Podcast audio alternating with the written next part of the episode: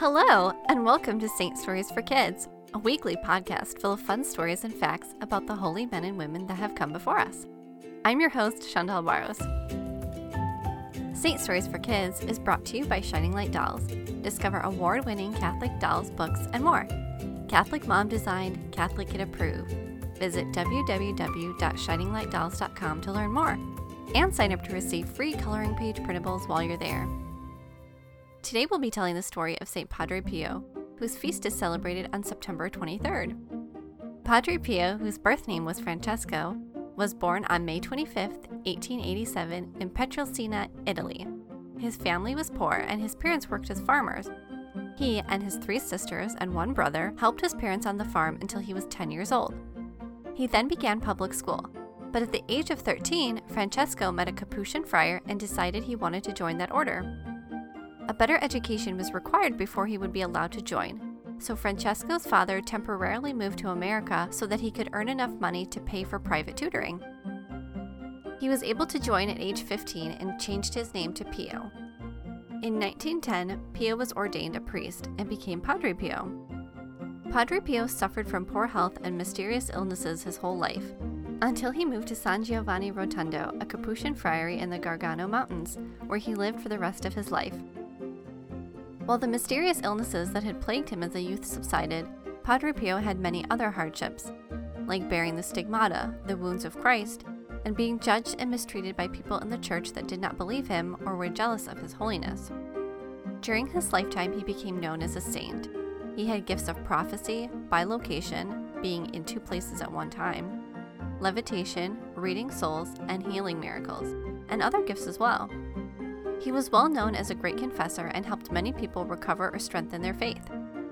St. Padre Pio also converted an old convent building into a clinic for the poor, and by 1947, construction was started on an official hospital, which is still there today. St. Padre Pio is the patron saint of seasonal affective disorder, stress relief, youth, and civil defense volunteers. Now it's time for our story. Laughter and jeers could be heard in the cafeteria as the men of the United Air Command gathered for lunch. "A monk in the air? You're mad," laughed an American pilot as he took a bite of his food. "I swear I'm not crazy," said another man. "He flew up in front of our plane, and then we couldn't release the bombs," he continued. "Oh, come on," another man with a Polish accent teased. "Do you need to get your eyes checked? A flying monk? How ridiculous. Maybe it was Santa Claus and his reindeer flying through the sky."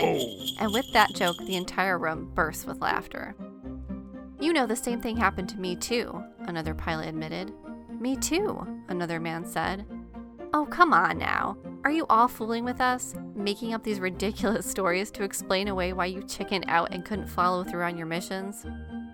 The room quieted down. They were all there in Bari, Italy as part of the Allied Air Forces. Men from America, Poland, England, Italy, from all different walks of life and all different religions, all brought together during the Second World War to fight the Germans.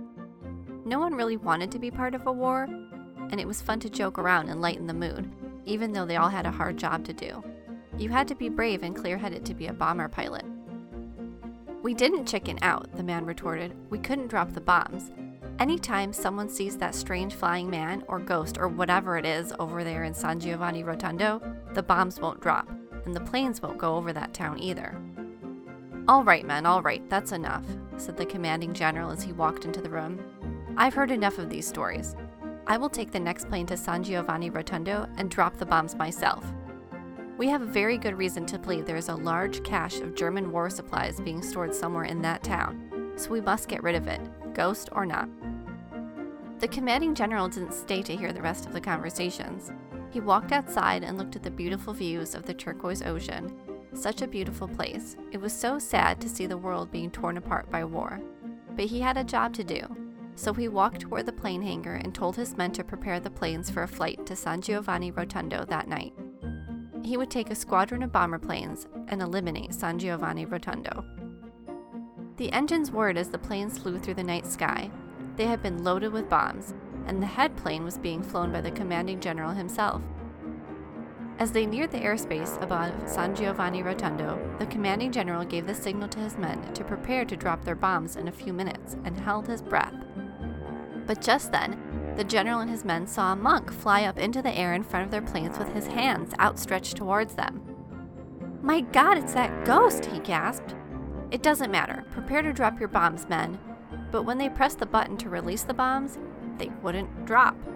Instead, the planes turned themselves around and began to fly back to Bari, away from San Giovanni Rotondo. And once outside of the town, the bombs released on their own, falling into the woods.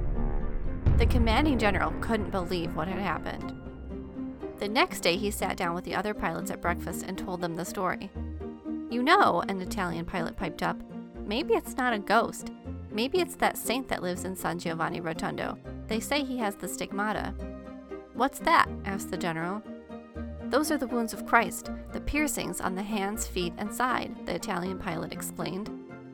"Oh, really? That's interesting," said the general. "The ghost had strange wrappings on his hands," he said thoughtfully, and he decided that he would go and visit the town of San Giovanni Rotondo and meet the monk for himself.